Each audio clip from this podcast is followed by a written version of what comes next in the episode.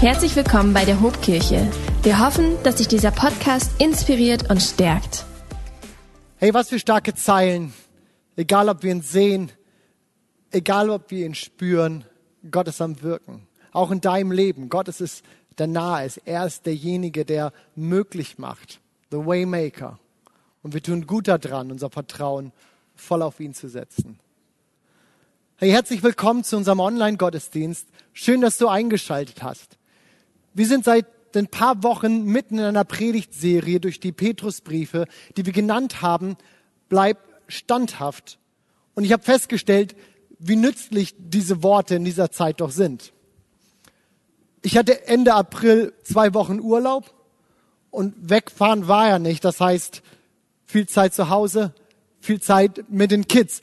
Und wenn der Baumarkt dann so das letzte Ausflugsziel bleibt, das man so wählen kann und das man gerne und wiederholt aufsucht, dann stehe selbst ich, jemand, der vielleicht nicht so der Do-it-yourself-Handwerker ist, irgendwann vor so einem Regal und fragt mich, warum habe eigentlich ich keine Stichsäge? Und dann sind es so Worte wie diese, bleib standhaft, die dir viel Stress im Portemonnaie und vielleicht auch in der Ehe ersparen. Aber diese Woche haben trotzdem ihren Tribut gefordert. Amelie und ich, meine Tochter und ich, wir haben jetzt ein neues Hobby. Wir haben uns ein Aquarium gekauft. Sie wollte ein Haustier und ich glaube, ich hatte zu viel Zeit. Wie auch immer, die Petrusbriefe sind ein starker Appell und eine Ermutigung an die damalige Kirche in Kleinasien und genauso auch an uns. Wozu? Dran zu bleiben, nicht aufzugeben, nicht nachzulassen, denn, denn alles Mögliche kann passieren. Ich meine, Corona kann passieren. Wir haben es gerade erlebt und wenn uns das nicht zeigt, wie wenig wir auf andere, auf vergängliche Sachen bauen sollten, dann, dann weiß ich auch nicht. Aber weil das so ist, schreibt Petrus, darum seid bereit, alle Zeit bereit, so würden es unsere Pfadfinder sagen. Seid bereit und stellt euch ganz und gar auf das Ziel eures Glaubens ein. Lasst euch nichts vormachen. Seid besonnen und richtet all eure Hoffnung. Worauf? Auf Gottes Barmherzigkeit, die euch in vollem Ausmaß an dem Tag erweisen wird, wenn Jesus Christus für alle sichtbar kommt. Bereit sein, aufs Ziel ausgerichtet, das sind Vokabeln, ich würde sagen, da können wir was mit anfangen.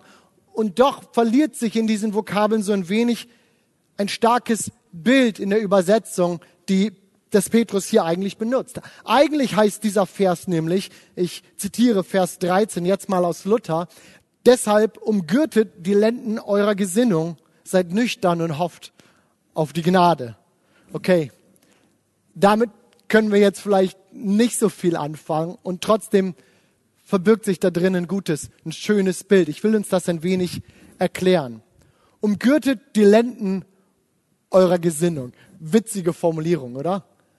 Ich meine, umgürtet die Lenden eurer Gesinnung. Ich weiß nicht, wann du das das letzte Mal gebraucht hast. In der damaligen Zeit war es üblich, dass man lange, weite Gewänder trug. Das waren so ein bisschen die Skinny Jeans des ersten Jahrhunderts. So cool und so schick die vielleicht auch gewesen sind, die waren unheimlich unpraktisch, wenn du gearbeitet hast, wenn du rennen musstest. Und deshalb band man sich diese Gewänder hoch, wenn irgendwie Arbeit irgendwie anstand und man eben mehr Freiheit dazu brauchte. So ein bisschen wie unsere Skinny Jeans. Sie sind cool, wir tragen sie gerne, aber ganz ehrlich, Sport machen kannst du damit nicht. Man band sich die also hoch, wenn man arbeiten musste, wenn wirklich was anstand. Umgürtet die Lenden eurer Gesinnung. Heute würde Petrus wahrscheinlich sagen, Jungs, Mädels, krempelt die Ärmel hoch. Denn niemand hat gesagt, dass das Ganze hier irgendwie easy wird. Das ist das, was Petrus hier sagt bleibt standhaft. Und das kann bedeuten, in schwierigen Zeiten die richtige Perspektive zu behalten. Pastor Matthias hat vor zwei Wochen genau dazu gepredigt. Es kann bedeuten, die Hilfe im Verbund, im Verband zum Nächsten zu finden. Ihr erinnert euch sicherlich an das Bild, das Pastor Andi letzte Woche gebraucht hat. Und genauso kann standhaft bleiben bedeuten, und das ist der Punkt, über den ich heute sprechen möchte, sich ändern zu müssen, sich verändern zu müssen. Komm, wir lesen einen weiteren Abschnitt aus dem ersten Petrusbrief. Weil ihr Gottes Kinder seid, gehorcht ihm und lebt nicht mehr wie früher, als ihr euch von euren Leidenschaften beherrschen ließt und Gott noch nicht kanntet. Der heilige, Go der heilige Gott hat euch schließlich dazu berufen, ganz zu ihm zu gehören. Nach ihm richtet euer Leben aus. Genau das meint Gott, wenn er sagt, ihr sollt heilig sein, denn ich bin heilig. Ihr betet zu Gott als eurem Vater und wisst, dass er jeden von euch nach seinem Verhalten richten wird. Er bevorzugt oder benachteiligt niemanden. Deswegen führt euer Leben in Ehrfurcht vor Gott, solange ihr als Fremde mitten unter den Menschen lebt, die nicht an Christus glauben. Heilig sein. Weil Gott heilig ist, sollen wir heilig sein. Irgendwie ist das, ist das ja ein abstraktes Wort, ein abstraktes Konzept, oder? Aber in seiner Bedeutung meint heilig zu sein eigentlich nichts anderes als anders zu sein, sich zu unterscheiden. Die Bibel bezeichnet den Tempel zum Beispiel als heilig. Heilig warum? Weil er sich unterscheidet von allen anderen Gebäuden in seiner Funktion. Der Sabbat, heute würden wir sagen der Sonntag, er ist heilig, weil er sich unterscheidet von allen anderen Tagen. Und genauso sollen wir uns auch unterscheiden.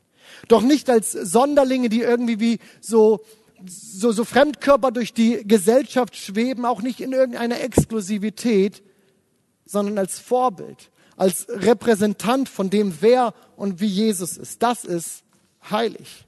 Und das ist der Weg, auf den wir als Christen gerufen und berufen sind. Unseren Glauben nicht nur irgendwie passiv über uns geschehen und so vor sich hin plätschern zu lassen, sondern wie Petrus sagt, die Ärmel hochzukrempeln und unser Leben aktiv in die Hand zu nehmen.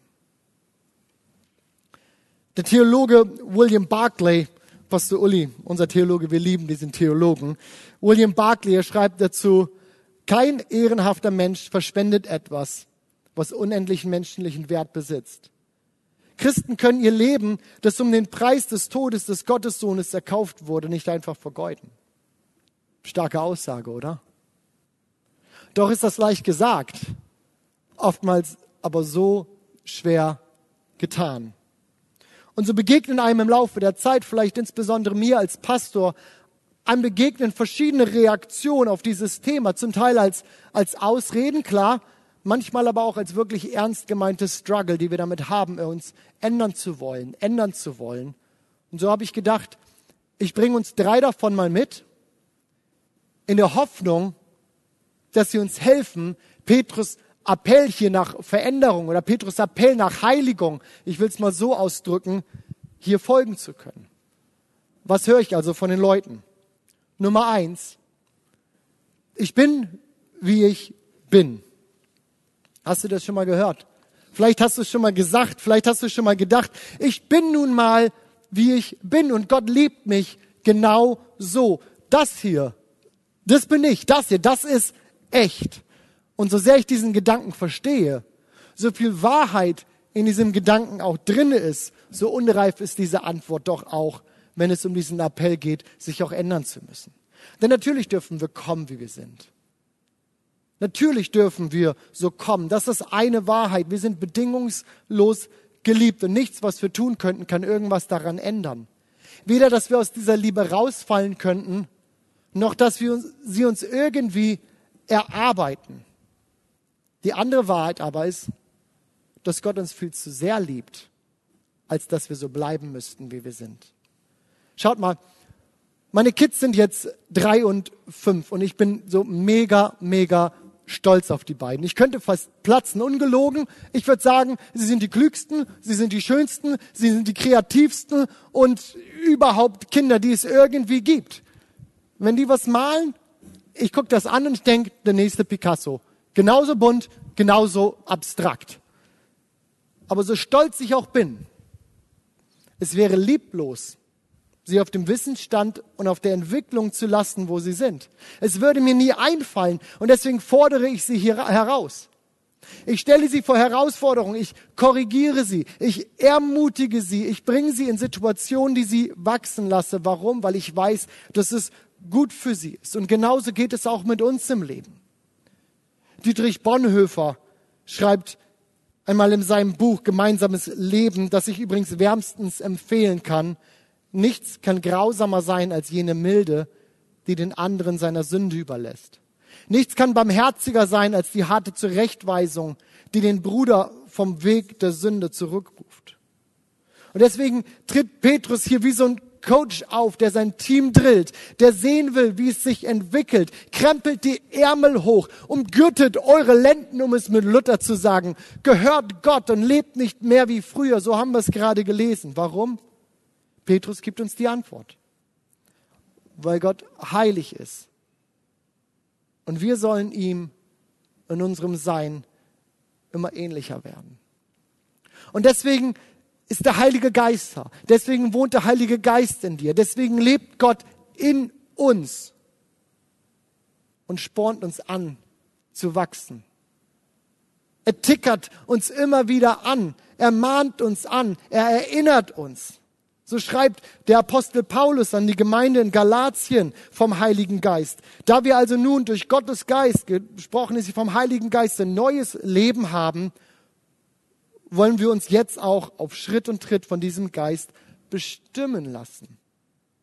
Und wenn wir unser Leben dann vom Heiligen Geist beherrschen lassen, wird eine ganz andere Frucht, als unser altes Leben es war, in uns wachsen lassen, nämlich Liebe und Freude, Frieden, Geduld und Freundlichkeit und Güte und Treue, Sanftmut und Selbstbeherrschung. Warum? Weil Gott uns viel zu sehr liebt, als dass wir bleiben müssten, wie wir sind. Aber was höre ich noch? Ich habe gesagt, ich bringe uns drei Punkte mit. Was höre ich noch? Nummer zwei. Was, was ich mache, was ich probiere, das hält nicht lange an. Ich habe es verstanden. Ich bin dran. Meine Ärmel sind sozusagen bildlich gesprochen hochgekrempelt. Ja, vielleicht hast du dir das auch schon mal gesagt. Du hast gesagt, okay, mehr Gott, in meinem Leben. Du hast dir ein Andachtsbuch gekauft, hast fleißig angefangen zu lesen. Du hast dir eine Kleingruppe gesucht, betest jetzt sogar vom Schlafengehen. Und nun sind schon vier Wochen rum. Gefühlt hat sich nichts geändert. Und was passiert? Ja, wir lassen es irgendwann wieder sein. Ist irgendjemand, wovon ich spreche? Ich glaube, diesen Struggle, diese Challenge, diese Herausforderung kennen wir alle in unserem Leben, oder? Ich meine, ich habe das schon hunderte Male irgendwie durchgemacht, gefühlt jeden Tag, gefühlt jede Woche. Ein ehrliches Struggle. Aber in diesem Punkt müssen wir geduldig sein. Ja, durch Jesu Tod am Kreuz und auch durch seine Auferstehung sind wir zwar in einem Moment vor Gott gerecht gesprochen worden, das bekennen wir, das glauben wir, nämlich in dem Moment, als wir Jesus in unser Herz, als Herrn in unser Herz aufgenommen haben, aber die Umgestaltung unseres Lebens, mein Charakter, meine Angewohnheiten, ja meine Taten, das ist ein Prozess, der mich mein Leben lang beschäftigen wird. Es ist ja unser Traum als Kirche, so sagen wir immer wieder und so drücken wir es aus in unserer Vision, unser Traum von Kirche ein Ort zu sein, wo Menschen genau das erfahren, eine echte Veränderung ihres Lebens. Aber es wäre nicht ehrlich von uns, wenn wir dir eine von jetzt auf gleich Veränderung versprechen würden. Klar, wir erleben das immer wieder. Wir kriegen immer wieder mit, wie Menschen von jetzt auf gleich sich verändern. Ich weiß von meinen Eltern zum Beispiel, dass sie sagen, dass mit dem Tag meiner Bekehrung sich Wesenszüge in mir verändert haben. Ich war unheimlich jähzornig als Kind und ich habe mich bekehrt und sagen, es war von dem Moment an weg. Andere Punkte in meinem Leben aber haben sie bis heute nicht verändert und es frustriert mich. Es frustriert mich, dass ich nichts verändern kann. Deshalb darf ich mich jetzt aber nicht irgendwie ausklinken und sagen, das funktioniert alles nicht. Ja, ganz im Gegenteil. Genau hier kommt zum Tragen, was Pastor Andi letzte Woche gesagt hat, nämlich Menschen, Kirche, Gemeinschaft, in die wir uns einreihen, in die wir uns einklinken, die uns beständig hält und die uns herausfordert, Genau hier kommt das zum Tragen, die Stärke von Gemeinschaft. In einem meiner Lieblingsverse im Hebräerbrief, das Kapitel 10, Vers 24, da heißt es, weil wir auch füreinander verantwortlich sind, wollen wir uns gegenseitig dazu anspornen, einander Liebe zu erweisen und Gutes zu tun. Darf ich dir das so sagen? Du brauchst Menschen, die dich anspornen, die dir ins Leben quatschen dürfen, die dich mal auf den Pott setzen können. Du brauchst Menschen in deinem Leben, die dich auch wieder hochziehen, wenn es dir nicht so gut geht. Die dich ermutigen und die dich anspornen, Gutes zu tun. Deswegen lebt dein Christsein nicht allein. Such dir eine Kleingruppe. Such dir Menschen. Entscheide dich für Gemeinschaft. Und wenn du dranbleiben willst, this is the way to go. Veränderung geschieht meist nicht von heute auf morgen. Das muss uns bewusst sein, wenn wir über diesen Punkt sprechen.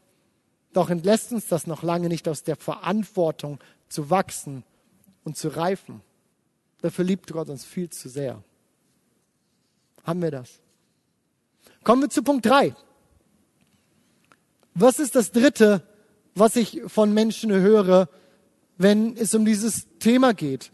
Heiligung, Veränderung und ein Ansporn, Jesus ähnlicher zu werden.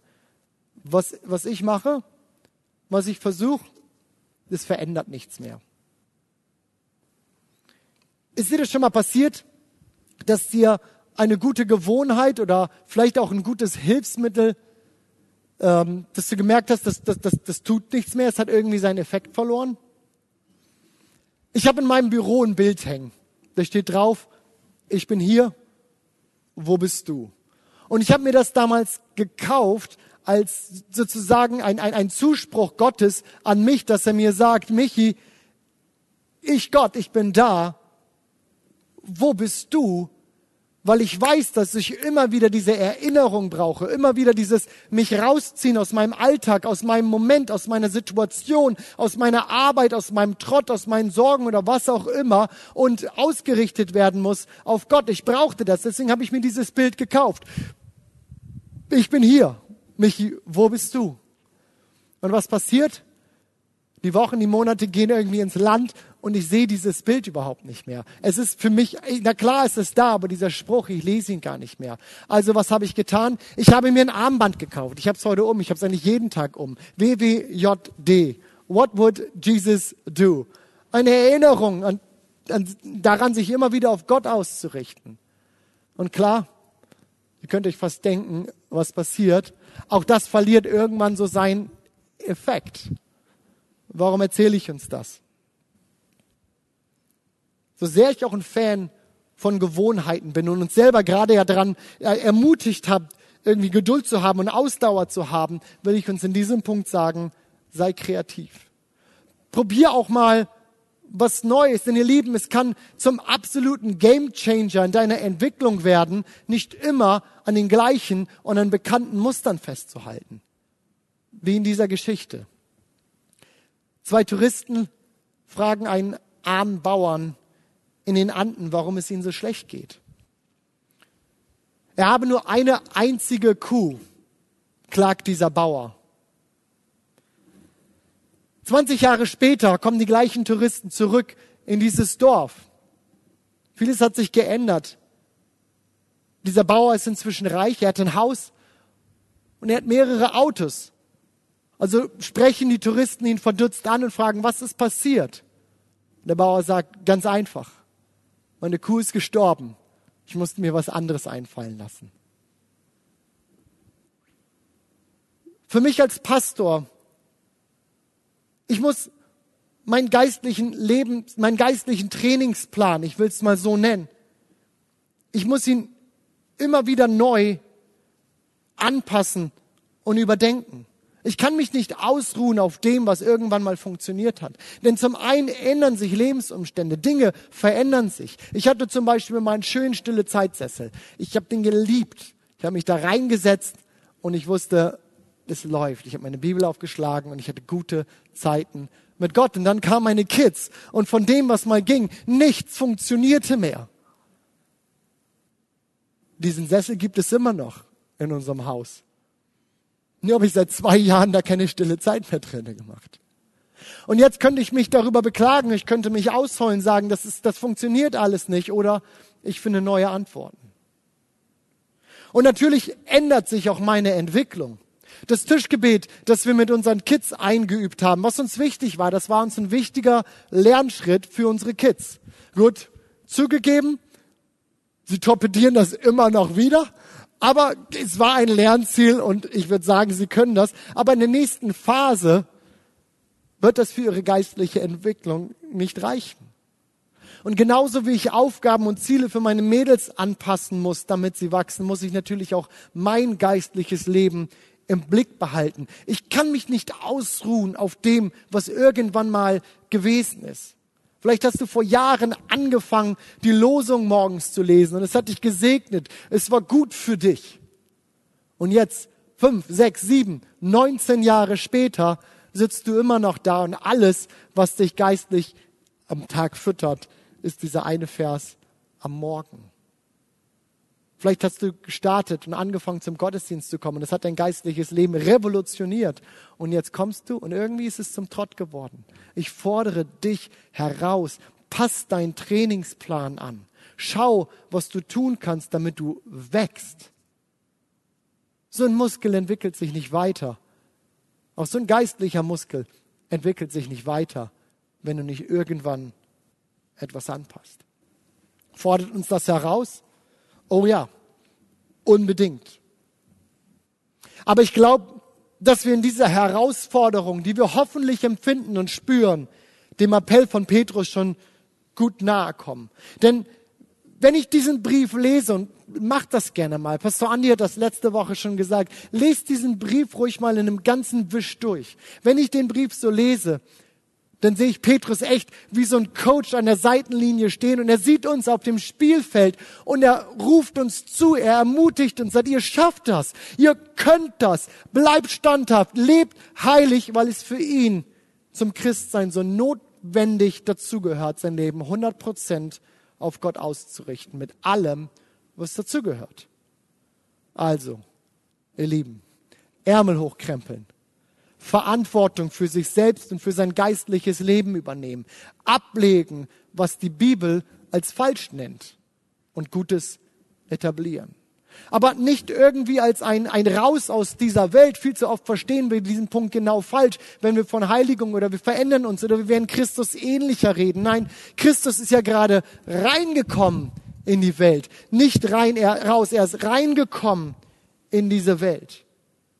Wir sollen nicht raus aus der Welt. Wir sind in dieser Welt. Aber wir sind da, um einen Unterschied zu machen. Ich habe es am Anfang gesagt. Einen Unterschied zu leben. Auf deiner Arbeit, in deiner Familie, wo immer du bist. Wir leben einen Unterschied.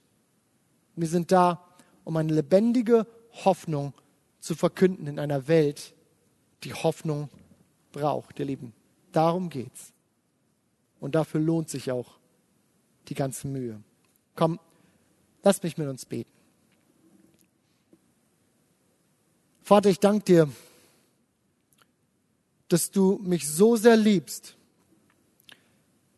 dass ich nicht bleiben muss, wie ich bin.